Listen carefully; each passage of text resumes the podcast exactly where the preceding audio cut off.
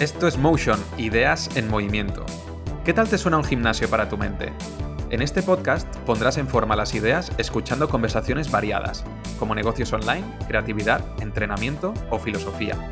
Un espacio para reflexionar y descubrir principios aplicables a lo personal y profesional, entendiendo el mundo desde la amplitud. Soy Mark Mula y tienes todos los episodios y mi newsletter en mi web, markmula.com. Dentro episodio. Muy buenas, este es el segundo episodio del año, eh, Motion Ideas en Movimiento, y hoy estoy con Adrián Suárez Mourinho. ¿Qué tal? ¿Cómo estás? Pues muy bien, tío. Aquí con ganas de hablar un ratillo con el comienzo del año. Ya día 11, a ver qué nos depara 2023. a ver, a ver. Em, para quien no te conozca, em, Adrián, tú eres director ejecutivo del, máster en diseño y producción multimedia en la UNIR, ¿no? Pero sobre todo por lo que te he invitado aquí es porque eres doctor especializado en narrativa de videojuegos, ¿no? Por la Universidad de, de A Coruña. También eres host en el podcast 9 Bits, un podcast dedicado al análisis y reflexiones sobre videojuegos. También eres analista y redactor ¿no? de contenidos para varios medios españoles, actualmente en 3D Juegos y me parece que también en la revista Games Tribune, que he leído hace poco un artículo tuyo en la, en la revista Kaibun, que está asociada a Games ah, Tribune. También, y autor de varios libros, ¿no? El más reciente, uno que se ve por ahí atrás, que es Más allá de las tierras intermedias, ¿no? Los casi, casi, casi. Los secretos de las tierras intermedias más allá del Ten Ring. Me gustan los títulos largos, así con, con sustancia, muy, muy a lo videojuego japonés, ¿no? Esos títulos largos que tiene. Como curiosidad diré que te descubrí porque yo me hice, yo para cada Navidad, pues para que no me hagan regalos que no me gustan, me hago siempre una wishlist, que suele ser bastante larga, y la paso, ¿no? Pues para que haya algún elemento sorpresa, la paso a mi familia, a mi pareja, ¿no? A mis amigos. Y en esa wishlist estaba, estaba este libro, ¿no? Lo que pasa es que eh, no, me, no me lo regalaron. Pero por Dios. Sí, sí, está, en la wishlist y, y, desde ponerlo, pues, pues no sé, empecé a investigar tu nombre y digo, hostia, em, eres una persona que creo que me, gustaría mucho charlar contigo un rato de, narrativa, de videojuegos y de todos los temas que hay, que hay alrededor. Nada, tío, yo, encantado. Y, nada, apura que estamos ya con la segunda edición. Ahora mismo está el libro bastante agotado, pero nada, ya reponemos para que puedas tener el tuyo.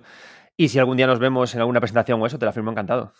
Venga, va, pues a ver si te pasas por Barcelona o yo me paso por ahí. Ya fui por, Barcelona, macho, me cago en la mar. Claro, pero me parece que no, o sea, todavía no, no te conocía o no me enteré, ¿sabes? Cuando, cuando estuviste por aquí. De todas formas, tengo muchas ganas de volver porque fuimos a presentar el libro a FNAC en Triangla, pero tengo ganas de ir a Gigamés, que es una librería que me, me encanta Además, hablé hace poco con el, con el encargado y me dice que se vendió el libro allí muy bien. Y tengo ganas de que la editorial, de que Planeta me deje, me deje llegar hasta, hasta Giamés. Y me encantaría hacer una mesa redonda eh, conmigo, con otro escritor de quizás más especializado en el trabajo de Martin. En, y, y, más que una presentación, hacer como una mesa redonda ¿no? entre ficción, fantasía, videojuegos y nada. A ver, entonces, si eso lo hacemos, te espero, espero verte allí. Vale, esta vez sí que sí que estaré atento. Además, en Gigamesh me gusta mucho ir, que está en la zona, está calle con calle con la norma Comics y es lo típico de ir ahí, vas a una y luego vas a la otra. El, triángulo friki le llaman, ¿no? Yo siempre que voy allí me dicen, ¡ay, que ir al triángulo friki, ¿no? Sí, sí. Sí, sí. Ahí, ahí, antes también había un local que ya no existe, que se llamaba, creo que se llamaba Black Lotus, como la carta de Magic, y era para, un ah. local para jugar a cartas Magic y comprarlas. Y en aquel entonces, pues era eh, lo típico que te sacaban el carpesano lleno de carpeta, lleno de cartas y tenías que, buscar la que querías. No, no, me hables de Magic, macho, que yo ya me quité de eso cuando era adolescente y no, quiero volver. ¿eh? Estoy ahora con el arena coqueteando, que es como en plan de por Dios, pero no, no, no, Magic, Magic, Magic arruina las vidas, niños, mejor drogaos, es mejor que las Magic. Sí, sí, yo, yo por si las moscas, tengo una costumbre rara, pero bueno, mi mazo de Magic está como en el, en el coche, en el salpicadero, ¿sabes? Por si algún día surge la oportunidad, quién sabe, por la calle, siempre estoy preparado para sacar el mazo y mira, y jugar una partida. Bueno, mientras no juegues eh, Control y Z, a mí me parece bien.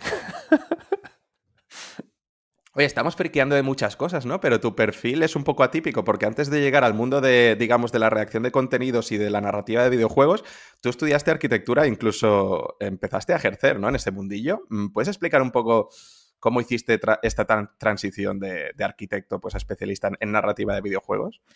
Bueno, eh, a ver, al final las personas no somos únicamente como líneas rectas, ¿no? Somos espirales o somos eh, líneas paralelas o como quieras verlo. Entonces, yo desde los ocho años, desde que mi padre apareció en casa con una, con una Mega Drive, yo desde ese momento ya quedé eh, engatusado con, los videojuegos, pero, ya no porque me gustaran como tal, sino porque me interesaron muchísimos como artefactos para contar historias, para meterse en mundos, ¿no? su capacidad de inmersión, la, forma de conjugar narrativa con diseño, y a mí me gustaron muchísimo, ¿no? Entonces yo desde ese momento ya empecé a jugarlos y a, analizarlos y a dibujarlos y y a escribir sobre ellos. ¿Qué pasa? Que a medida que, te avanza, que avanza la vida, yo cuando tuve que decidir la formación que hacer, de aquellas ni siquiera existía eh, comunicación digital, no había, las, revistas eran muy pocas las que había. Es decir, es como que los niños de aquella época no teníamos como la, existencia, la realidad de que podía haber una salida, una formativa en base a comunicación digital.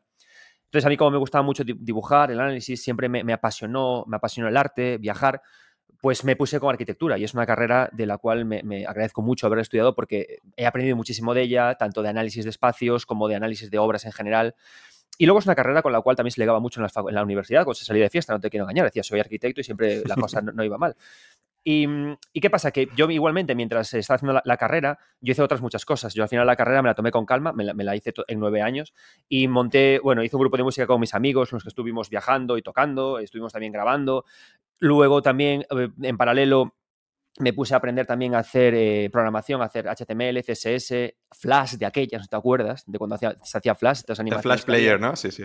Claro, bueno. entonces Sí, sí, el Flash Player, tal cual, sí, sí. tal cual. Entonces, y, y, y, de, y, entonces en ese momento eh, yo, eh, con, ya más conocimiento del tema digital, con, decidí, jolín, pues quiero, quiero ponerme a escribir de videojuegos otra vez. ¿no? Entonces monté mi primera página 9 bits, que se llama, que es el, el nick que tengo ahora también que uso en redes, eh, con Joomla, horrible CMS. Empecé a montarlo, aprendí muchísimo y digamos que lo, lo empecé a, lo, volví a tener ahí, ¿no? ¿Qué ocurrió? Que cuando luego llegó eh, la crisis, yo, yo, acabé la carrera, acabé arquitectura justo con, con, la, con, la, tremenda crisis aquella que nos barrió a todos. Yo, para que me entiendas, cuando acabé la crisis, mi segundo trabajo eh, me llevó a estar eh, fregando azulejos en una nave industrial. Es decir, uh -huh. era complicado, ¿no? Para, para, salir adelante. Entonces, yo, entonces, cuando vi todo aquello, dije, pues no, yo, yo tengo un problema que me gusta mucho ganar dinero y quiero vivir bien. Y, y, entonces dije, mira, a tomar por culo. O sea, entonces la carrera la dejé un poco más aparcada, más en el ámbito de, de, pasión, ¿no? Me, gusta mucho ahora viajar.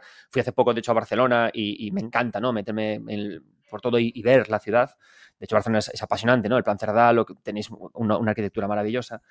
Y lo que hice fue especializarme en marketing digital, de ahí volví a, de nuevo a meterme más en comunicación digital, retomé los videojuegos, me cogieron en Mundo Gamers, y luego, cuando estaba en Mundo Gamers, tuve la, la, suerte de que Mundo Gamers era una cantera estupenda para redactores y de Mundo Gamers luego pasé a 3D Juegos y eso me sirvió más para aprender luego también a cómo eh, enseñar la comunicación digital y luego de ahí hasta hoy, ¿no? Pero igualmente la, la carrera de arquitectura siempre ha vinculado mucho to toda mi vida porque eh, lo que aprendes en arquitectura, más allá de, de hacer casas, es, es analizar y explicar una obra, sea la que sea, ¿no? Es una carrera muy transversal y, y muy enriquecedora. Entonces, quiero pensar que todo estaba conectado y que, y que eso me ha llevado a ser el, el autor o, o, el profesor que soy a día de hoy.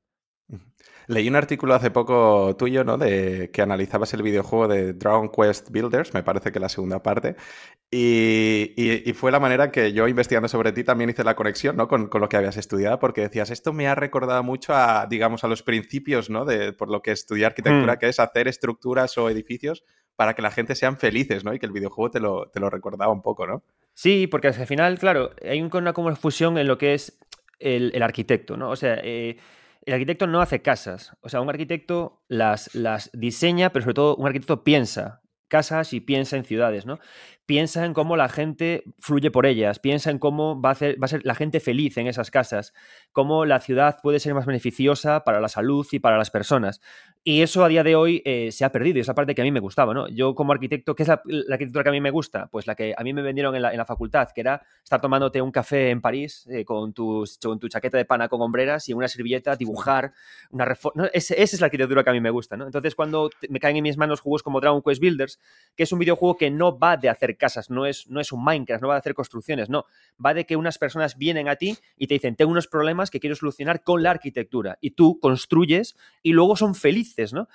Y esto implica algo tan, tan, tan poético, grandilocuente como hacer una ciudad, como hacer un cagadero en el que poder uno defecar a gusto, ¿no? O sea, todo es arquitectura y Builders 2 en concreto es muy mágico en eso. Entonces yo cuando lo jugaba me, re me reencontraba con ese espíritu de arquitectura que ahora se ha perdido. Ahora un arquitecto al final es un machacaplanos que, que intenta sobrevivir como puede, ¿no? Yo, los amigos que tengo están intentando ganar concursos como pueden, otros están haciendo certificaciones energéticas, pero ese arquitecto que a mí me gustaba en la carrera desapareció, pues eso me gustó encontrármelo en, en Builders 2.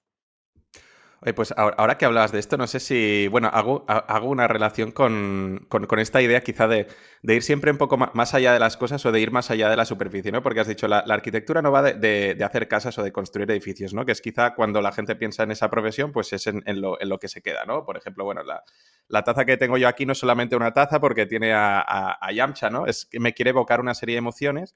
Yamcha, ese, Yamcha, ese explotado es el arquitecto de, la época de la crisis. Ese es eh, nuestro, nuestro emblema. Así lo, ese, ese yancha explotado cuando se come a los, a, los pequeños semilla, ese es el arquitecto con la carrera. Y dice, coño, que, que esto, lo de pensar la ciudad le importa a nadie. que te pongas a, fregar azulejos. Y yo, vale, vale, ya voy.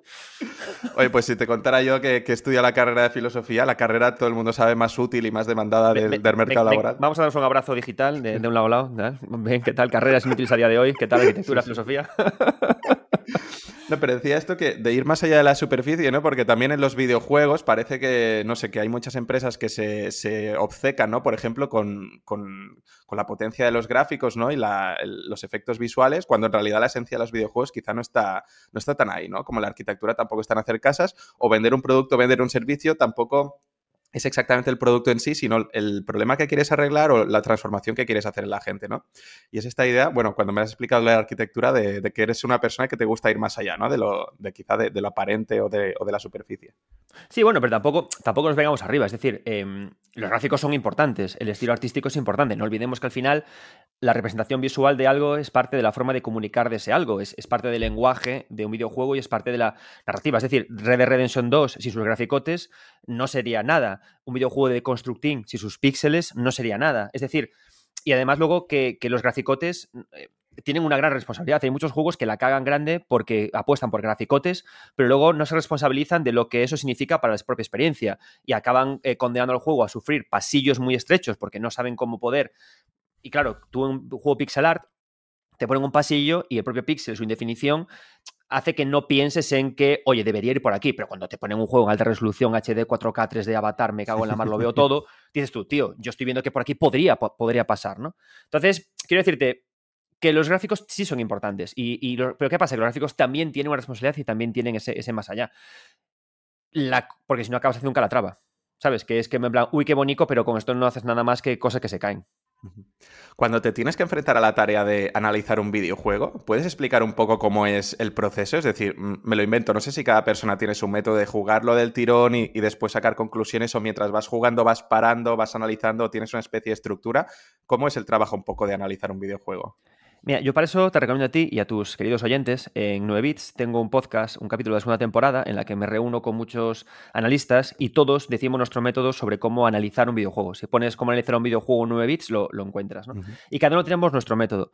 Lo primero que hacemos es, es, primero, cagarnos en todo, porque los videojuegos suelen durar 40 horas, está mal pagado y tienes que analizarlos con fecha de embargo. Hay un embargo que te pone la, la, la, o sea, distribuidora y lo ideal es que llegues a ellos. Yo tengo suerte porque antes de juegos los jefes son son humanos, y si por lo que sea no puedes llegar porque hijos la vida tal, dicen, hijo, no pasa nada, da igual, tú cuando puedas, ¿no? Pero lo ideal es llegar siempre a fecha de embargo por visitas, ¿no? Al final ese es el día en el que la gente quiere, quiere leerlo. Entonces, hay muchas formas de, trabajar con esto. Yo personalmente... Em, depende qué, qué, esté haciendo. Si estoy haciendo el análisis de día de lanzamiento, lo que hago normalmente es que juego, voy jugando, ¿no? Y digamos que las ideas las voy apuntando en mi cabeza. Y entonces, en base a las ideas, digamos que el artículo se va formando en mi, en mi, cabeza y llega un momento del juego que puede ser a las 10 horas, a las 5, a las 2, a la 1, en la que aparece como el, el concepto central del juego, ¿no? El, por ejemplo, caminar en Breath of, of the Wild, por ejemplo, ¿no? El, mundo con forma de donut de Elden Ring, lo que sea, el concepto. Entonces, en base a eso, articulo el, lo, lo, que quiero contar. Y luego, en base a ese principio articulador, disparo las ideas que se me han ido ocurriendo y meto por ahí luego, por supuesto, las pinceladas de lo que es el análisis, ¿no? Cómo funciona gráficos, duración, tal. ¿Por qué? Porque un análisis al final, a día de hoy, de un videojuego, el día de lanzamiento, aunque tiene que tener, por supuesto, eh, una explicación eh, de lo que es el videojuego como, obra cultural, no hay que olvidarnos también de que hacemos también análisis de producto y es importante contestar a preguntas que la gente se hace, cómo funciona de rendimiento. Entonces, la idea es buscar un cruce entre que sea interesante para el que busca respuestas al juego como producto y, y otros que buscan respuesta al juego como obra, ¿no? Eso luego así. Luego, ¿qué pasa? Que a mí los que más me gustan son los eh, análisis que sean post-mortem o cuando pasan varios años del juego, que es cuando puedo hacer rejugadas al juego y ahí sí que uso una, libreta porque lo que quiero es buscar, voy apuntando, porque ahí sí que quiero buscar pues algo más no te diría profundo, pero que sí que sea capaz de escarbar en ese primer concepto que vi la primera vez que jugué para llegar a ideas diferentes, ¿no? Y es cuando llegamos ya a artículos de investigación, a cuando quiero trabajar haciendo libros, por ejemplo, eh, Los secretos de las tierras intermedias, más allá del Den Ring, librazo, niños, comprazo todos. Cuando lo estaba haciendo, tenía justo al lado la libreta, ¿no? Iba montando cosas para luego poder ordenar capítulos y ordenarlo, ordenarlo todo. Lo hago así porque creo que cuando se hacen libros, eh, como el que hago yo, tienen que ser libros que tengan la honestidad de poder, uno, continuar con la conversación que otros investigadores iniciaron antes de ti sobre, sobre, la obra o el autor, y luego, dos, ser capaz de aportar algo que ayude a continuar con la investigación. Porque si nos dedicamos a hacer únicamente libros que sean Wikipedias, es, creo que eh, acabamos en un acto deshonesto, que es que no conseguimos quizás la máxima de escribir sobre videojuegos, que es eh, validarlos o eh, o explicarlos como los elementos culturales que son, ¿no? Si nos escribieran libros de videojuegos o investigación sobre videojuegos, el videojuego difícilmente sería considerado, podría considerarse como pieza cultural o pieza artística, ¿no? Porque hace falta reflexión. Si, una, si un algo no genera reflexión, difícilmente puede ser arte o cultura. Uy, has abierto aquí varios melones porque me, dan muchas ganas de hacerte la típica pregunta. Entonces, lo que están generando las inteligencias artificiales con Midjourney para ti sería arte o no? Pero bueno, lo, vamos a. a tope. Es, un tema que me, interesa mucho. Yo pienso que soy director ejecutivo del máster en diseño y producción y la irrupción de las IAS a mí me parece eh, súper interesante, ¿no? Por ejemplo, están diciendo ahora. Pero ¿qué pasa? Que tampoco podemos verlo tan en negativo. Lo, primero, siempre que llega un avance nuevo, es eh, decir que lo, prohibimos, que no. Pero no olvidemos que gracias a las IAS, estudios pequeños independientes van a poder generar eh, juegos más grandes apoyándose por ellos. Que, y que luego hay una, hay una cosa que, es que las IAS no van a hacer todo el trabajo. Todavía no hay pixel art con IAS y que lo que hagan las IAS, que, hará luego los diseñadores, eh, trabajar sobre ellas para seguir aportando cosas diferentes, ¿no? Entonces, pues yo creo que no son, creo que será arte, puede ser arte en el momento en el que se haga reflexión sobre ellas, pero hay un problema, que la propia definición del arte es la expresión de un autor personal sobre algo que genera reflexiones. Entonces, ¿qué pasa?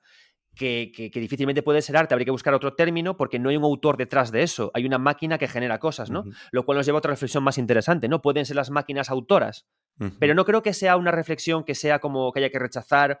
A mí me parece súper apasionante, interesante y que va con los tiempos que corren.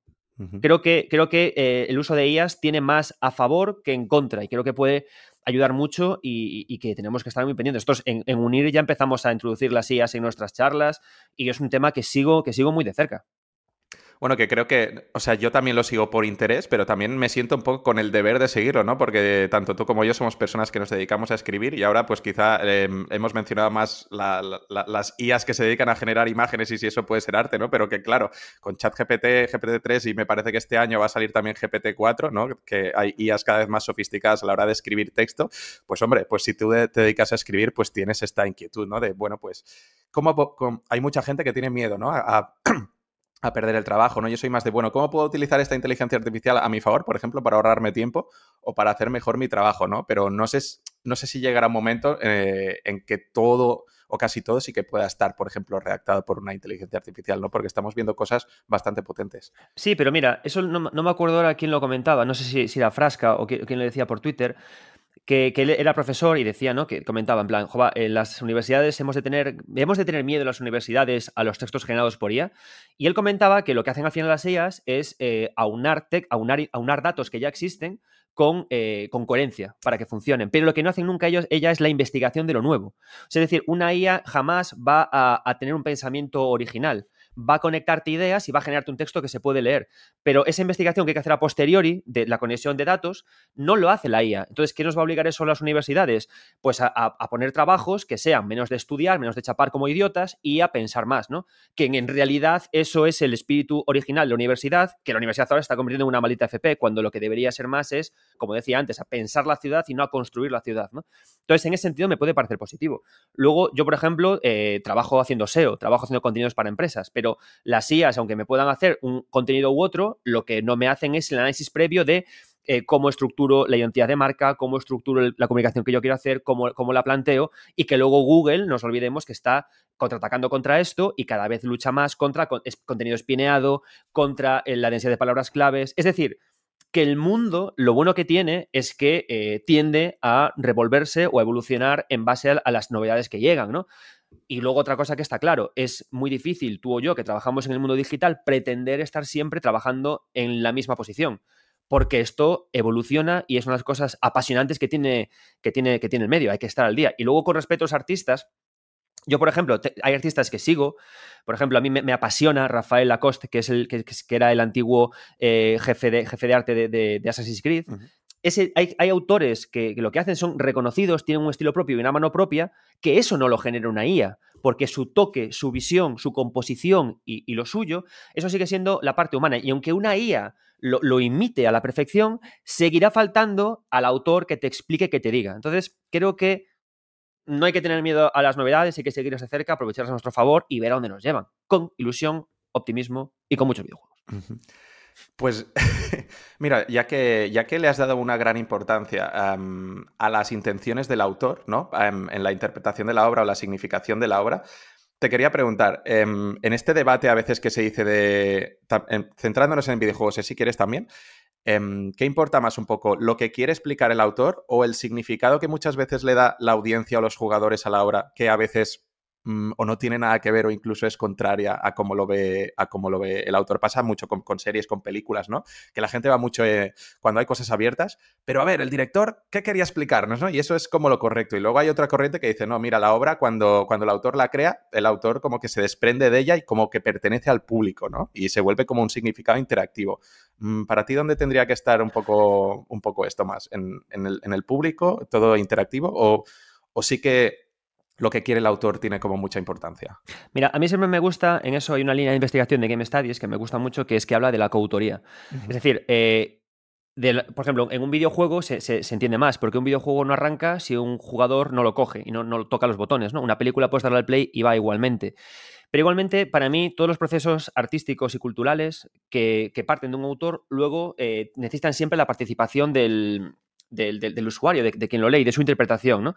Y yo creo que las interpretaciones de los, de los propios lectores son eh, tan importantes, son tan válidas como las del propio autor, porque creo que se convierten en parte de ella. Es decir, ¿qué sería Twin Peaks sin la interpretación de toda la gente que, lo ha vivido? Pues igual no sería nada, igual sería la obra de un, de un loco que metió ahí a gente bailando, ¿sabes? Con una señora con un leño. Entonces, creo, creo que hace falta. Es decir, y de hecho, es más, voy más allá. Creo que saben, podremos, podemos valorar la importancia que tiene una obra cultural, da igual que sea una serie de televisión, un cómic o lo que sea, un calcetín colgado por una soga en un museo de arte contemporáneo, todo eso empieza a verse como importante cuando de repente genera conversación, genera reflexión, genera debate, genera interpretación. Por ejemplo, porque yo sé que Elden Ring es un videojuego potente, eh, porque a mí me ha movido a hacer el libro de Los secretos de las tierras intermedias más allá del Den Ring. Pero no solo por eso, porque te metes en Twitter y hay cantidad de fanart, de interpretaciones, hay compañeros como Pino Pinísimo lanzando mogollón de vídeos de, lore. Entonces, ¿qué pasa? Que tú te das cuenta de eso, ¿no? Que, y eso también hay muchos estudios culturales sobre las, culturas fan. Y vamos justamente a eso, ¿no? En valorarlo coautoría. Entonces, ¿es más importante la, la, palabra del autor o la palabra del fan? Creo que las dos deberían estar al mismo nivel, porque sin una no se explica la otra, ¿no? Por supuesto, evidentemente, lógicamente, la palabra del autor es la palabra del autor, pero para entender el, fenómeno como tal hay que analizar siempre todas las vertientes. ¿Por qué? Porque Twin Peaks necesita tanto de Frost como de Lynch, como de, la, gente que lo, vio. Y es fundamental. Yo, por ejemplo, eh, cuando hacía, no, me acuerdo cuándo había sido, pero haciendo investigación sobre Lore y sobre, y sobre audiencia, sobre fenómeno fan, tú si te metes eh, a ver cómo se hacía Lost, lo que puedes ver es que eh, los, los, showrunners decían que ellos iban a foros a leer las teorías de la gente. Y en base a las teorías que leían, ellos seguían trabajando en la serie. Entonces, a veces hay esa conexión eh, tan absoluta, ¿no? O, por ejemplo, Hidetaka Miyazaki, cuando le tocó hacer Dark Souls 3, él eh, venía con dar sus unos hechos, con todo lo que la gente comentaba, y él mismo decía que animo a todas las personas que quieran a hacer sus teorías porque eso enriquece la obra y yo jamás diré cuál es la versión oficial de la historia del juego, que cada uno la interprete. Y creo que ahí está la grandeza del arte y de la cultura y, y del ocio, ¿no? En que se premie y que se mueva la coautoría. Creo que ahí está la grandeza de todo. Vale, o sea que la grandeza sería en dejar esta puerta abierta, ¿no? A, la especulación, a la imaginación de, las personas y que nunca haya como una respuesta que no te le den todo mascado, ¿no? Es que si algo no te hace imaginar, no te hace soñar, no te hace fantasear, si algo, si algo no te convierte en un niño pequeño con ganas de coger dos juguetes y seguir jugando eso que has visto, ¿para qué? Para subirte el telediario, ¿sabes? Ponte triste ya con eso. Pero hay que, hay que soñar y hay que imaginar y, hay que ver obras que nos hagan, eh, pues eso, decir, ¡wala! En cuanto a obras que hagan Walla, em, aún no te preguntaré por videojuegos en concreto, pero ¿por qué, por qué crees tú en cuanto a narrativa que, los videojuegos se están convirtiendo en un medio tan único para contar historias? Es decir, ¿qué hace el videojuego que no puedan hacer pues otras cosas? Ya lo has dejado entrever cuando has hablado del cine, que una película pues le puedes dar al play, ¿no? Y en un videojuego pues tienes que hacer más cosas, pero ¿por qué el videojuego es un medio tan único para contar historias? Bueno, hay que tener una cosa para empezar. Todos los medios de expresión son únicos mm. y todos los medios de expresión tienen sus potencialidades y todos los medios de expresión son interactivos al final. Yo, de hecho, empecé a, trabajar con la interacción leyendo los libros de lucha ficción de, de Timon Mas, que te decían, elige la página a la que quieres ir después, no sé qué. Es decir, la interacción no es eh, eh, terreno exclusivo del videojuego. Mi hijo, mi hija, tiene libros, que, uno que se llama eh, ¿Dónde está la caca en el pañal? que va de que pasas páginas y mueves unos pañales. Es decir, la interacción está en todas partes, ¿no? Creo que la gracia del videojuego y es que es fresco, o sea, es un medio que es nuevo. A mí me hace mucha gracia cuando alguien habla de la madurez del videojuego. Eh, Pong salió en el 70, fue el primer éxito comercial y los años 70 fueron ayer, como quien dice, ¿sabes? Entonces creo que la, gracia fundamental que tiene es que todavía está por explotar, por experimentar, por trabajar, todavía no se han repetido demasiado de las fórmulas, siguen saliendo cosas nuevas, año tras año tenemos innovaciones narrativas que funcionan muy bien y que llegan, eh, los Game Studies em, em, empezaron casi casi a, fundarse en los años 90. Hay mucho todavía por hacer, ¿no?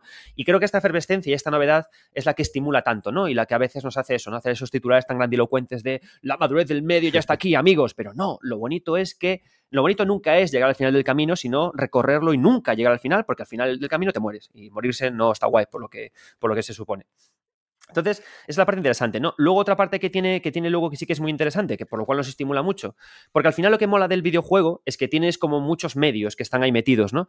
El videojuego se dice que bebe mucho del cine, pero en mi opinión bebe mucho del teatro. ¿Por qué? Porque es todo espontáneo, no sabes lo que muchas veces lo que va a ocurrir, hay mucha relación con el que está fuera de la diégesis, fuera del mundo de juego pasan cosas raras, ¿no? Cuando alguien juega Breath of the Wild dice, guau, pero esto lo planearon los desarrolladores. los modders llegan y lo modifican todo se pueden trabajar mucho con la complejidad narrativa. Eh, es decir, tú puedes romper y desmontar, engañar al jugador, obligarle a hacer cosas que no quiere hacer. Pero sobre todo, si me preguntas por qué es interesante la narrativa del videojuego, más que por cualquier otras cosas, te diría que es porque está por hacer. Y eso es estimulantísimo siempre. Haber nacido en la generación en la que el videojuego está por hacer, wow, como investigadores es una locura. Bueno, claro que no es lo mismo haber nacido, me lo invento dentro de 10 años, que eh, en una época donde tu primer videojuego fue eh, el de la Mega Drive, que debía ser un Sonic o el Street of Rage o el Golden Axe o alguno de estos. Claro, claro, tú llegas ahí y, tenemos un pasado, por supuesto, ¿no? Está el Spectrum, está todo lo que hubo antes, ¿no? Pero es que nacer justo en la época en la que apareció Mario es como decir, voilà, vamos allá, ¿no? Y ver cómo evoluciona. O sea, yo creo que tenemos mucha suerte y somos muy afortunados por nacer en esta generación con el videojuego. Si tú te pones a analizar cine o analizar pintura, Joalín, tienes un bagaje atrás para, para vamos, ¿sabes? O sea, es, otro tipo de investigación. Em, has dicho, es verdad, o sea, cuando, he dicho que el videojuego sí era algo único, pues no, obviamente no quería, no quería hacer comparaciones de cuál, medio está por encima de otro, ¿no? Pero no hay ninguno por encima de otro. Pero sí que es verdad ¿no te da la, la sensación de que a nivel cultural o a nivel de lo que está socialmente bien visto, hay una tendencia que el videojuego está todavía como por debajo, ¿no? Como esta clasificación que se hace entre la alta cultura y la cultura pop, un poco, y como que se... Con... La gente cuando sigue, sigue, no sé, criando hijos y esto, pues dices, bueno, hay unas cosas que tienen que ser como más, más educativas, los libros, ¿no? Y cosas así. Y los videojuegos son más como entretenimiento o se sigue viendo un poco más como una pérdida de tiempo. Em, aunque este estigma cada vez está menos, ¿crees que se tiene que seguir como reivindicando o, ya es una cosa que va, se va a encauzar por, las propias generaciones? Primero tenemos que corregir el estigma de que perder el tiempo es malo o de que entretenerse es una menospreciación del tiempo. O sea, perder, aprender a perder el tiempo bien es, uno de los mejores aprendizajes que se pueden hacer. O sea, aprender a parar y aprender a jugar es, uno de los mayores caminos hacia la felicidad que, todos, que todos podemos tener. Y los videojuegos, los libros o el cine son vehículos perfectos para entretenerse. ¿no? A mí me hace mucha gracia cuando se dice, el videojuego no es solo entretenimiento. Y a mí me da por decir, colega, entretenerse, desconectar, jugar y disfrutar y aprender a valorar eso es un símbolo de madurez personal increíble. Madurez personal no es aprender a trabajar 20 horas al día y romperte los putos cuernos para llegar. No, no, no. Es aprender a parar. Es aprender a que cuando te tocas, cuando puedes estar todo el día con tus hijos, pienses, ostras, tiempo bien aprovechado y no tiempo perdido. Porque si no, el capitalismo nos mata. ¿Sabes? Entonces, ese es el estigma primero que tenemos que empezar, que empezar a derrotar. Para empezar. Una vez que derrotemos eso, ¿qué podemos hablar? No olvidemos, no olvidemos que el, cine también fue en su momento muy denostado, que el teatro fue muy denostado, que la novela fue muy denostada al principio. ¿Qué haces leyendo ficción? Eso te van a meter demonios en la cabeza.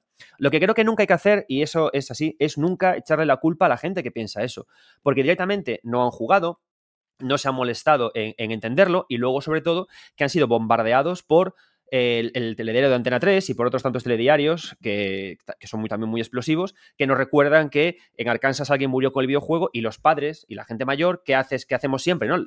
hacemos como hacemos siempre en Galicia cuando hay elecciones, ¿no? Gana la opción conservadora y entonces todo el mundo se, se asusta y los videojuegos son malos. Bueno, poco a poco, ¿no? Mi, suegro, por ejemplo, le, pasaba lo mismo. Yo recuerdo cuando le dije que, me dedicaba a videojuegos, me dijo, pero si estoy hasta arquitectura. Y yo le digo, pero si vivía fregando suelos, pero estoy hasta arquitectura. Y yo, ay, por favor, de mi puto corazón.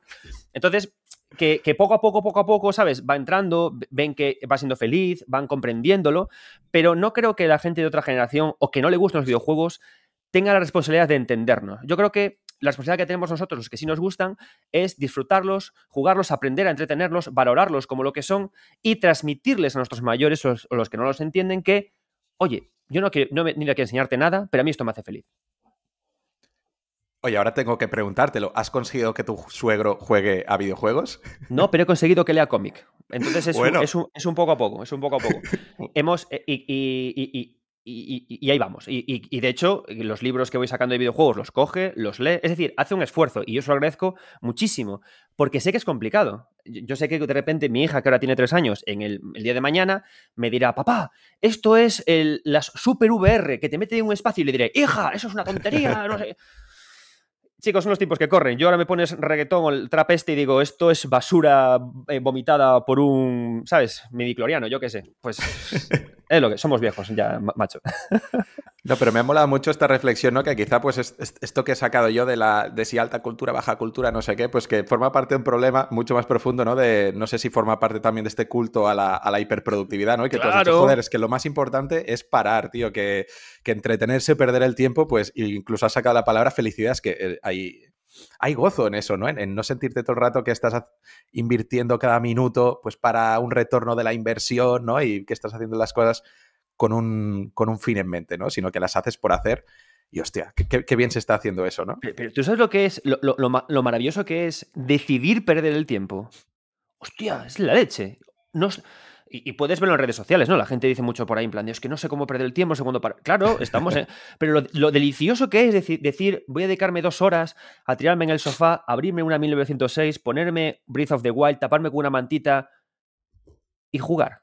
Joder, si jugar es lo más maravilloso del ser humano. Yo con mi hijo de, tengo dos hijos, con, mi hijo de nueve meses, yo no me, ¿cómo me comunico con él? Jugando. Cuando hay personas que no saben hablar entre ellas por el idioma, ¿cómo se comunican? Jugando, cogen un balón y juegan. Entonces, ¿cómo podemos pensar que el video, que, jugar y, el videojuego, que no es más que hacer digital o hacer, o hacer eh, convertir en artefacto lo que es el jugar en sí, puede ser malo, peyorativo o puede ser una forma de perder el tiempo de forma negativa? Si las civilizaciones se forman jugando. Sí, esto es algo muy interesante, ¿no? También de que me gustaría citar la fuente de donde lo leí, ¿no? Pero de esta reflexión que dice un poco de, que también uno de, uno de, las, de los valores, ¿no? De por qué la gente consume ficción, de adulta, ¿no? Sobre todo, ya sean series, películas o, o, en videojuegos, es porque perdemos este componente del juego a medida que nos hacemos mayores, ¿no? De que el, el, ser humano deja de jugar, también porque quizás se ve de manera incorrecta, ¿no? Si tú vas por la calle, pues no te puedes a poner a hacer cosas raras o, jugar entre otros porque es raro, ¿no? Porque, porque te van a mirar mal, ¿no? Entonces, como que dejamos de jugar, que, nos refugiamos en la, en la, ficción, ¿no? Mm, sí, sí, pero, pero eh, va, de eso, es como nos ponemos etiquetas, ¿no? Somos adultos, adultos significan cosas, pues ya no puedes hacer nada. Pues por el culo, ¿sabes? Es decir, juega, lee. Eh, yo cuando voy con mis hijos al parque me pongo a correr con el parque con ellos, aunque los otros adultos me, miren mal, ¿sabes? Es mm. Que hay que empezar a mm. romper muchas mm. cosas que, a veces creemos que, es responsabilidad de nuestros mayores romperlas o de mm. nuestros mayores entendernos, pero no, es nuestra. Mm. Empezar a entender que jugar es importante, perder el tiempo es importante, ser tú es importante y liberarse tanto de etiquetas de soy adulto, entonces tengo que, no, soy un niño. Eh, chico, para cagar bien todos los días hay que estar más suelto. Aún así, lo chulo que sería que te pusieras a jugar al pilla-pilla con tu amigo, porque si aún lo haces con tu hijo está socialmente aceptado, porque está jugando con un niño, pero lo guay que sería también que nadie mirara raro si, oye, yo estoy con mi mejor amigo o con un grupito y jugamos al pilla-pilla o alguna cosa así, ¿no? Pues dame, dame, 2106, dame 2106 y lo solucionamos. Sí, sí. Eh, a mí esta reflexión, o sea, mm, a mí a nivel personal, ¿no? Yo, yo, a veces pienso que, por ejemplo, yo practico artes marciales desde pequeñito y las sigo practicando ahora desde hace unos años, jiu-jitsu brasileño. Y vale, es un arte marcial, es un deporte, pero tiene ese componente de juego que a veces pienso, como adultos, a veces lo, lo, lo, hemos perdido, ¿no? Y para mí es una manera también de, de mantenerlo fresco, porque al final estás, estás jugando estás haciendo una simulación de combate, pero no deja de ser un juego porque hay unas reglas, ¿no? Y te lo pasas bien, hay un componente de disfrute. Y es algo que, no sé, que muchas personas van perdiendo o no, o no encuentran la manera de seguir jugando de adultos. Y no lo sé. A ver, no, voy a hacer aquí de psicólogo, pero quizá habría un poco más de alegría o satisfacción si jugáramos más. Pero lo que hace la gente es que se va a ver el fútbol y ahí juega. Eh, hacemos juego de rol a veces cuando estamos hablando con gente y fijemos otra persona. Mm. Quiero decirte, la gente a veces juega sin saber que está jugando. Mm y ya, está, ¿sabes? Es, lo, que hay. En cuanto a. Eh, volvemos al cauce de los videojuegos, porque esto, esto me mola, aunque, aunque es difícil hacer una lista top y siempre te dejas atrás, pero ¿cuáles dirían que son los que a ti más te han marcado de videojuegos? ¿Cuáles han dejado más huella en ti? Pues mira, diría que el primero que más me ha marcado eh, fue, fue Soleil, un videojuego de rol de Mega Drive, que me gustó siempre mucho porque hay un momento del juego en el que tú vas jugando una aventura que consideras que es la habitual, ¿no? Eh, chico salvamundo matando monstruos, y de repente te convierten en monstruo y una mamá monstruo te dice, ¿por qué matas a mis hijos? Entonces ahí dije, hostia, leches, 1993, una cosa así, ¿no? Entonces ahí empiezas a ver eh, que, hay, que hay otras cosas en el medio. Luego, por supuesto, a medida que, que, avancé, eh, Super Mario World me marcó también muchísimo. Tiene un diseño, porque Super Mario World me enseñó que en un mundo, en un mapa tradicional de juego, se pueden esconder muchos secretos, secretos dentro de secretos, y que eh, un espacio diegético, un espacio digital, puede ser un lugar maravilloso para viajar, perderse, experimentar y encontrar cosas que no que otros no encontraron, ¿no? De hecho, lo maravilloso de esa época, de los 90, es que no había internet y que ir al patio de recreo, decir, encontré tal cosa en un juego, era fascinante, ¿no? Como en un eh, eh, artefacto cerrado, que es un videojuego, ¿no? Un cartucho, puede haber cosas que, se escapen de lo que yo creía que había, ¿no? Luego, el videojuego, digamos, que alcanzó, eh, tuvo una mayor capacidad técnica, llegó Play, ¿no? Entonces ya, empezó a haber una mayor cantidad de, juegos de rol, apareció el, amigo Kojima, que yo no lo conocía de la época de MSX, ¿no? Apareció ya Metal Gear Solid, apareció Final Fantasy VII, y era como que esas pequeñas voces de esos juegos de Wolf, de Soleil, empezaron a manifestarse más, a empezar a discurrir más. Entonces, digamos que Metal Gear Solid y Final Fantasy VII creo que cualquier persona de mi generación te dirá que le marcó profundamente. Y luego, por supuesto, ya en la época más avanzada, te diría, por supuesto, que juegos más actuales como son eh, Demon Souls, Dark Souls, uno que me encanta que es eh, Sentinel Psychic Ring de, de mm. Vanillaware, que salió hace un par de años, que me parece una malita barbaridad. Eh, Zelda Breath of the Wild recientemente digamos que son esos un poco por la línea en la, que me muevo, ¿no? Y es así, y, te darás cuenta de que al final son todos juegos japoneses. Y yo también me descubrí mucho que a mí lo que más me interesaba, sobre todo, era las ideas de la narrativa compleja eh, expresada en el videojuego, ¿no? Pues también luego me fui mucho a Nier, al trabajo de Yokotaro, me interesa tanto el de, el de Miyazaki, me interesa también mucho el trabajo, por ejemplo, de, de Sueri, ¿no? Me, interesa también los videojuegos de. Me interesa Daily Premonition, ese tipo, ese tipo de títulos. Que al final son títulos que lo que me interesa que lo que hagan es que jugueten con el cómo más que con el qué, ¿no? Con los, con los, con, los trucos narrativos para engañarte, para contarte una historia de forma velada, para no contarte nada. Y sobre todo que jueguen además con la idea, que es una idea que me, me encanta, que es que no aparezca una historia en la superficie del juego, que solamente aparezcan eh, pistas o, ideas esparcidas por, toda la aventura y que se base sobre todo más en que haya una conexión entre jugabilidad y eh, estas pistas. Por ejemplo, eh, tú imagínate que tú eres un, personaje, ¿no? Entonces coges una espada que es muy pesada y no puedes, es tan pesada que no puedes ni levantarla, ¿no? Entonces tú ahí ves que perteneció esa espada a otra persona nadie te ha contado nada, tú lo, intuyes, ¿no? Claro, entonces empezamos a, meternos en, ideas como ¿ahí hay narrativa o hay solamente jugabilidad? Entonces, en ese limbo, en ese límite en el que la narrativa se juega es ahí cuando a mí me empieza a interesar especialmente la, el videojuego y cuando llegamos, quizás esa parte que tú me preguntabas de única, ¿no? Porque aunque todos los medios tengan esa parte interactiva, todos los medios tengan trucos narrativos, creo que la gran gracia del videojuego es justamente cuando trabaja en ese limbo, ¿no? Cuando trabaja en esa, en esa inquietud de, espérate, espérate, ¿esto es narrativa o esto es, o es, juego, o es jugabilidad? Ahí, ahí es, y por eso me interesa tanto el trabajo de Hidetaka Miyazaki, porque trabaja mucho en ese, en ese, en ese límite. Em, bueno, no sé si te lo habrás dejado, pero cuando me has, ido diciendo los juegos que te han marcado, curiosamente no has mencionado al, Elden Ring y yo te quería preguntar, ¿por qué le has dedicado entonces un, libro entero a, Elden Ring? Claro, a mí no me marcó Elden Ring porque Elden Ring es la continuación del trabajo de un autor que me marcó. O sea, a ti normalmente el, cuando te meten cinco bofetadas en la cara, la que te duele es la primera. Luego ya estás caliente. Luego las, demás dices, bueno, pues ya que estamos aquí, no, revéntame el moflete. Entonces, ¿qué pasa? Que Elden Ring es la quinta bofetada. Entonces, claro, yo llego al Elden Ring no con la, no con la idea de eh, Miyazaki sorpréndeme, ¿no? Sino con Miyazaki. A mí me gusta mucho conocerte a través de tu obra, porque todavía no tengo la oportunidad de tomar contigo unas cañas, todo llegará. Entonces, quiero conocerte a través de ello. Entonces, claro, llego a él con una, una, con un carácter más de investigador, de a ver qué me ofreces, y por supuesto tiene cosas que me sorprenden un montón, pero claro, no es esa palabra que te marcan, ¿no? Yo la primera vez que me encontré a Artorias y a Sif, me marcó. Yo cuando vi en Dark Souls a Sif, que es el perro de uno de los grandes protagonistas de la aventura, y ves que cuando empiezas a pelearte contra él, al final, de, cuando está ya eh, a punto de, morir, en lugar de ponerse muy fuerte, ves que se pone débil y casi que te pide perdón y que te das cuenta de que estás matando a un ser vivo que está protegiendo algo de verdad, dices tú, ¡wow! Narrativa o jugabilidad. Elden Ring es la continuación de ese trabajo. Es como el quinto libro de, un autor que te gusta mucho, al que vas a que te satisfaga. Y tiene cosas muy chulas, pero ya a nivel de diseño, de cosas más concretas.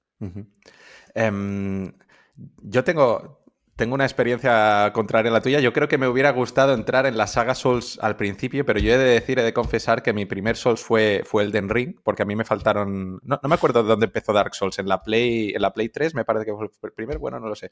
Pero es una saga que me perdí, hasta Elden Ring no la jugué, y para mí ha sido como la, primera bofetada del, mundo este de Miyazaki. Y, es la primera vez un poco que me encuentro con esto que decías tú, ¿no? Con un tipo de narrativa que, que es como muy arqueológica, ¿no? Que si tú no te vas fijando un poco en los objetos o, y fijándote mucho en el entorno, no te explican ahí muy, muy detalladamente qué, demonios está pasando, ¿no? Y que a veces estás jugando un juego y dices, bueno, ¿para, qué tenía que ir yo a este castillo a matar a este? Porque a mí no nadie me ha dicho qué estoy haciendo aquí. Claro, eso es lo guay, porque. Eh, y es lo bueno que no a todo el mundo le guste o que a todo el mundo le parezca raro, ¿no? Porque es algo que es nuevo y por eso es tan, tan fresco, ¿no? Es eh, tú tienes que jugar la narración. Es decir, al final eh, hay dos tiempos narrativos en Elden Ring. Está el tiempo hacia adelante, que es la aventura, la misión principal que tú tienes, que es, eh, colega, zúmbale a estos semidioses y siéntate en este trono y gobierna el mundo. Vale, la entendemos, para adelante. Pero luego está lo que tú dices, ¿no? La, de reconstrucción, esa parte de arqueología. Y esa hay que jugarla. Tú puedes acabar del Den Ring y entender que has salvado el mundo, más o menos, y otra cosa, ¿no? Pero la idea es jugarla, explorar, recorrer, tocar, coger. Y claro, que se abra la vía de que los elementos narrativos del juego tengas que jugarlos para entenderlos, para interpretarlos, a mí es la parte que, me emociona, ¿no? Y que cuando cojo uno de estos videojuegos, la clave no sea matar a un tipo que me saca tres cabezas de alto, no, sino meterme en esta ruina, eh, ver por qué esta tipología arquitectónica, porque otra cosa que hace Miyazaki, que a mí me viene muy bien, es que usa el gótico, el barroco, el románico para explicar cosas diferentes, entonces yo ahí puedo echar mis chapitas con arquitectura, que está guay, y, y que tú tengas que hacer estas investigaciones concretas, escribirlas, interpretar, claro, y ahí está lo, fantástico. Es decir, y además uno de los motivos de escribir el libro de los secretos de las tierras intermedias es justamente eso, ¿no? Ese desafío de, uno, explicar todo eso que, se interpreta, dos, crear un libro de investigación sobre esta forma de, hacer narrativa y luego el inmenso deseo que yo tengo siempre de que uno de mis libros los coja otro investigador, continúe escribiendo sobre él o que algún desarrollador lo coja y diga, ostras, que esta idea que me ha explicado aquí Adrián en concreto no me había dado cuenta y voy a por ello, ¿no? Porque creo que los, autores, Miyazaki o quien el autor que sea, creo que ellos no tienen la responsabilidad de entender por qué, la, por qué las musas les han hecho hacer cosas. no, tienen responsabilidad, ellos solamente tienen que hacerlo, ¿no?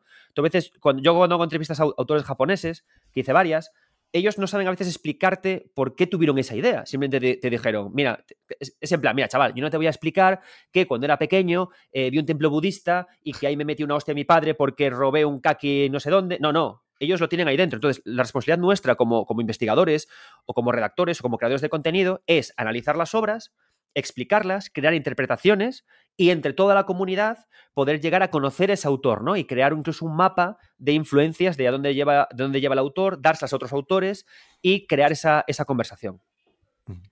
Em, has dicho también mucho que, perdonad por mi voz, pero he, pasado recientemente la gripe A y parece que me han quedado como, como secuelitas, pero bueno, estoy, estoy cascadito.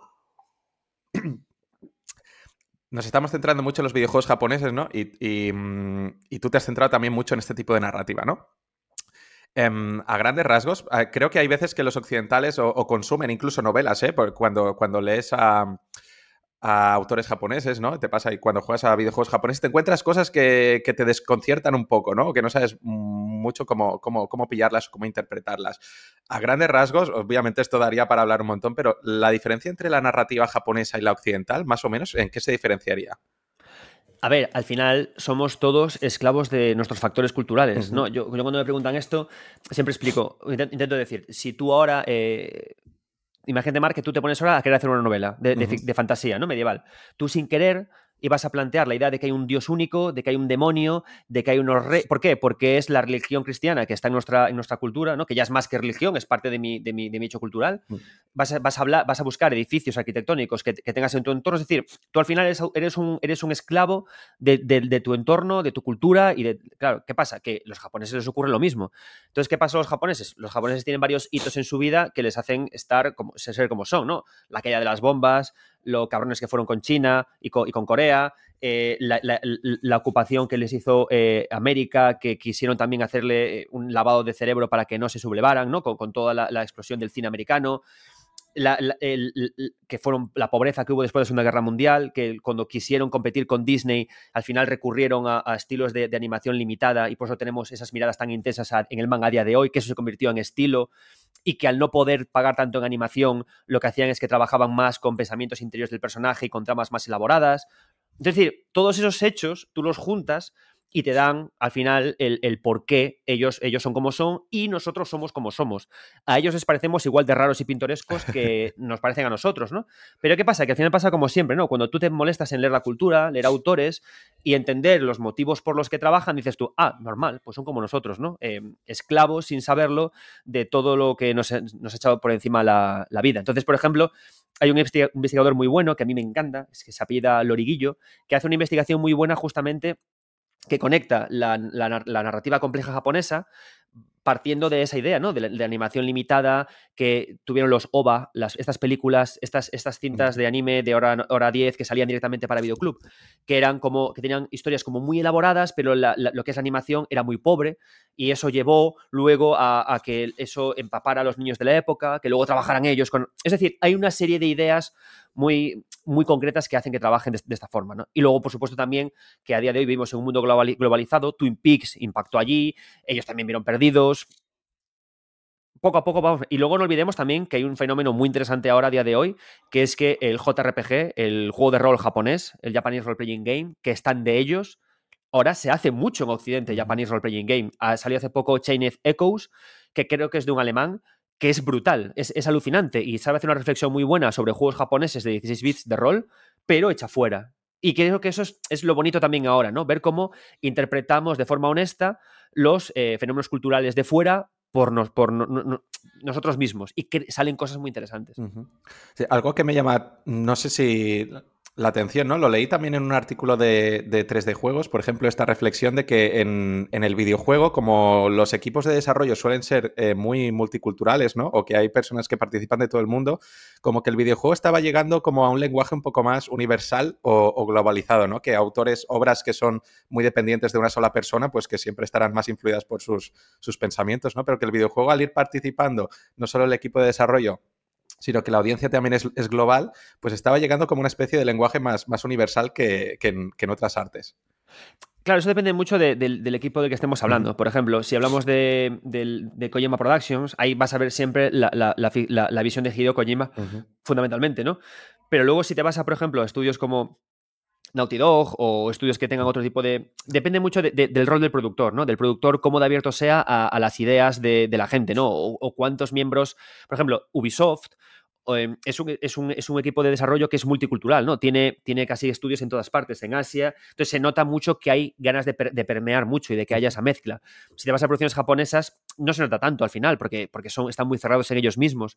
Pero en producciones americanas ya se empieza a ver mucho, mucho más es, to, todas esas cosas. Por ejemplo, en Sucker Punch sacaron hace poco Ghost of Tsushima, que es una, imagen muy romantizada y muy sui generis de lo que es el Japón medieval, pero que eh, cogieron a gente de, de, de, del este, fueron a investigar. Y es lo bonito, ¿no? Eso, que poco a poco seamos más multiculturales, porque al final conseguiremos crear visiones eh, más interesantes y más plurales de todo, sin que eso quiera decir que la visión del autor eh, local o, o, muy marcada en la zona no deje también de ser interesante, porque también nos da una visión de cómo es esa zona en ese momento a nivel de creación de videojuegos.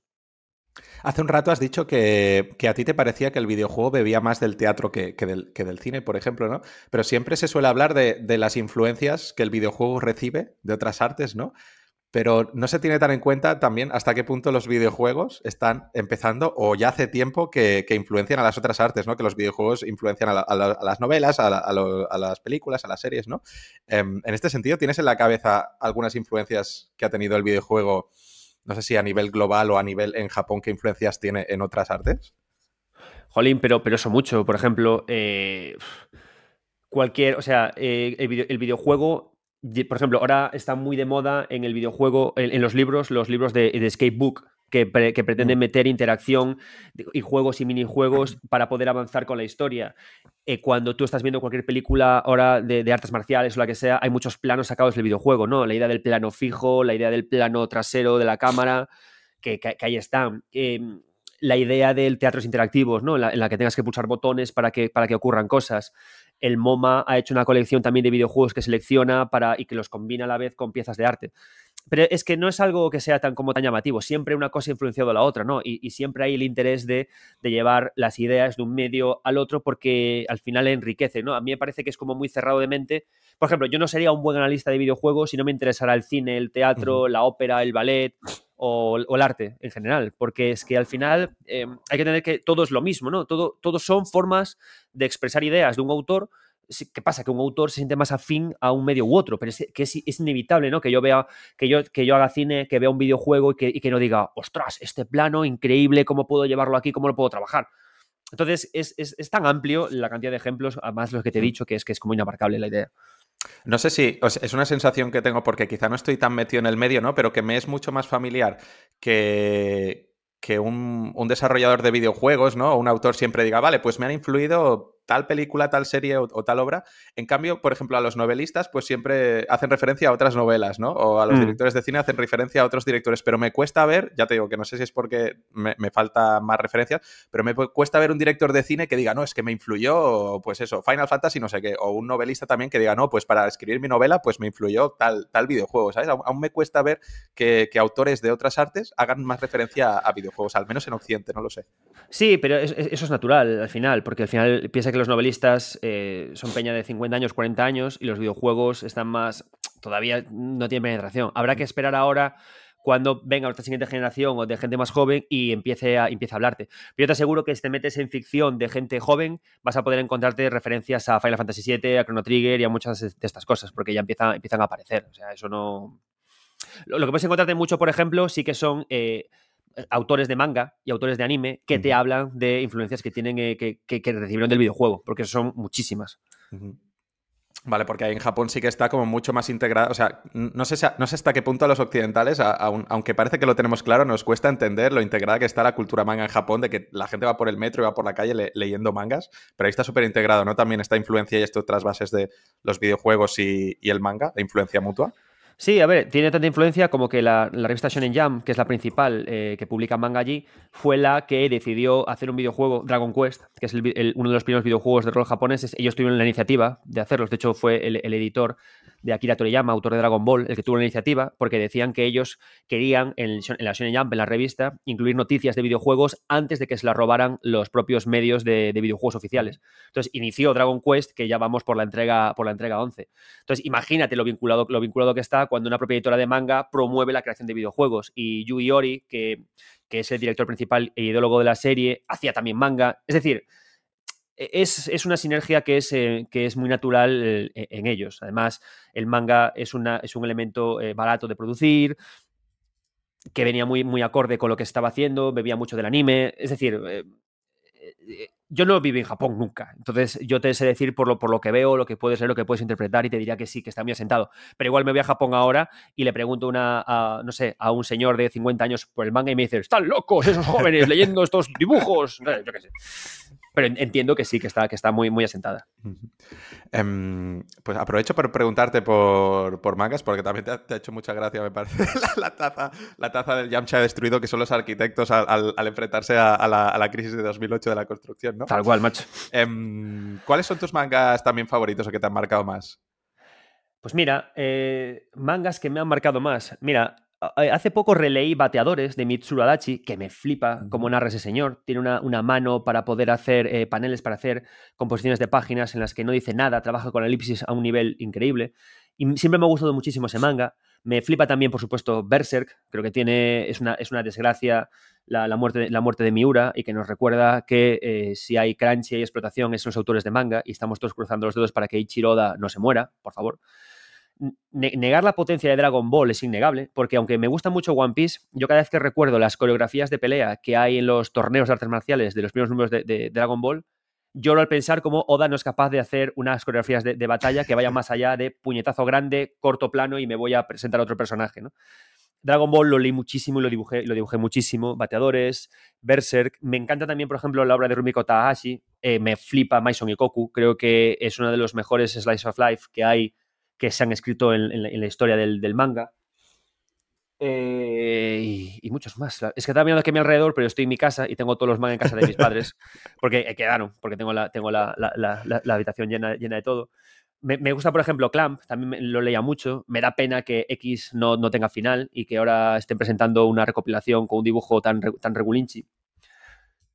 No sé qué más decirte de, manga. Luego en anime, por ejemplo, Cowboy Bebop creo que es la, cosa más, más loca del mundo. Evangelion es un estándar, es un... Evangelion, no vas a encontrarte autor de videojuegos japonés que no te diga que Evangelion influenció. O sea, no lo vas a ver. Y, así. Y ahora me estoy leyendo, por ejemplo, estoy viendo las colecciones de Haikyuu, que me parece maravilloso. Este no sé cuál es. El de los, el, de los jugadores de, voleibol, este. ¿No sabes cuál es? Mm, no, no, no, Pues, pues está, fresquísimo. Estoy sufriendo Dragon Ball Super, que me lo estoy comprando, todavía no sé bien por qué. Porque me cago en la mar. Toyotaro, no, te aguanto. Y, así estamos. Has, comentado una cosa que a mí me, resulta curiosa, bueno, o sea, o, me resulta muy chocante de ver desde fuera, ¿no? Que es la, la explotación o la autoexplotación, o no lo sé si forma parte ya también de la cultura del trabajo de Japón, de, los mangakas, ¿no? De, que no sé si, o sea, en Occidente tenemos una idea mucho de, no lo sé, del éxito mm, o de las personas pues que, llegan al éxito que es, o que ganan mucho dinero, ¿no? Que, consiguen desprenderse del factor tiempo, ¿no? De quizá, bueno, pues si tengo mucho dinero, pues no trabajaré tanto, ¿no? Y los autores japoneses que están ganando una millonada, ¿no? Como Ichiro Oda o, el pobre Miura, ¿no? Que, ha fallecido. No sé cuántas horas al día trabajan, como son esclavos de su obra, no se cogen nunca vacaciones.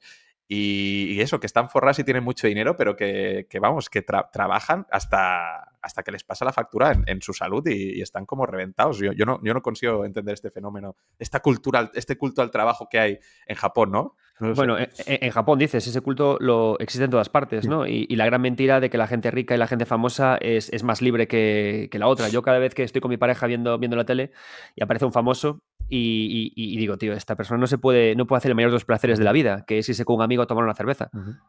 Al bar que quiera, no puede, ¿no? Entonces, creo que él, eh, pues te decía antes, ¿no? Que hay que empezar a cultivar la idea del equilibrio. Yo trabajo mucho, pero a las cinco paro. Yo a las 5 paro, me voy a por mis hijos, voy al parque a jugar con ellos, doy un paseo con mi, con mi mujer y, llevo haciendo ya desde hace tiempo. Y, es la salud, es la salud, es lo que hay, ¿no? Encontrar el equilibrio, que tarde, por supuesto, 20 años en encontrarla, no, no es fácil. Pero creo que empezar a aprender a parar, a cuidarse más uno mismo, es maravilloso, ¿no? Que estemos en una generación en la que se empieza a hablar tanto de la, de la salud mental, que la gente empieza a hablarlo y que empezamos a hablar más de los problemas reales, ¿no? O sea, creo que eh, tener mucho O sea, creo que hay un momento de, dinero o de fama que te esclaviza, que te elimina quién eres tú y que, no vale para nada. A mí si me preguntas ahora si quiero ser multimillonario o tener 50 millones de seguidores en Twitter, te diría, no por Dios. A mí déjame, ¿sabes? Con mi familia, con mi bar y mis amigos y, con, con, un dinero que yo, gano bien, me gano bien la vida. Gracias al marketing, no a los videojuegos, pero me, gano bien la vida, pero pero que, ya está, ¿no? Y, y, a mí cuando Eiichiro Oda o esta gente hace parones para, digo yo, más largos no os muráis, por favor, que nos duréis.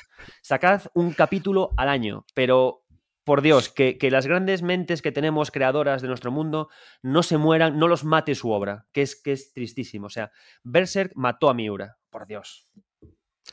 Es, duro, ¿eh? Cuando lo piensas esto. Mm.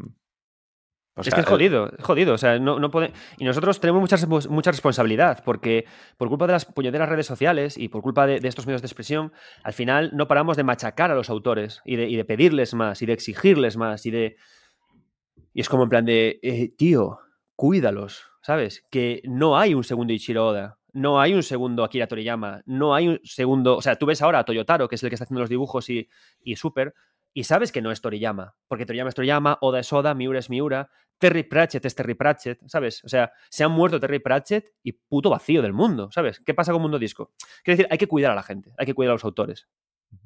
Mira, como reflexión final, esto que has dicho de, que a las, a las cinco paro, ¿no? Y hay que saber hacer esta diferenciación, pero bueno, me consta que tú también eres, eres autónomo, ¿no? Y que trabajas para ti, que supongo que debes trabajar también en casa o que trabajas mucho en el mundo digital, ¿no?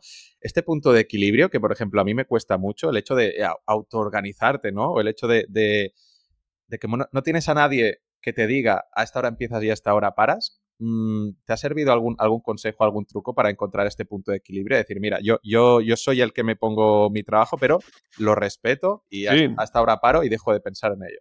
Ten hijos. ya está. Ten dos hijos y ya verás cómo, lo, encuentras fácil cuando tienes que parar. Ya está. Ni método Pomodoro ni nada.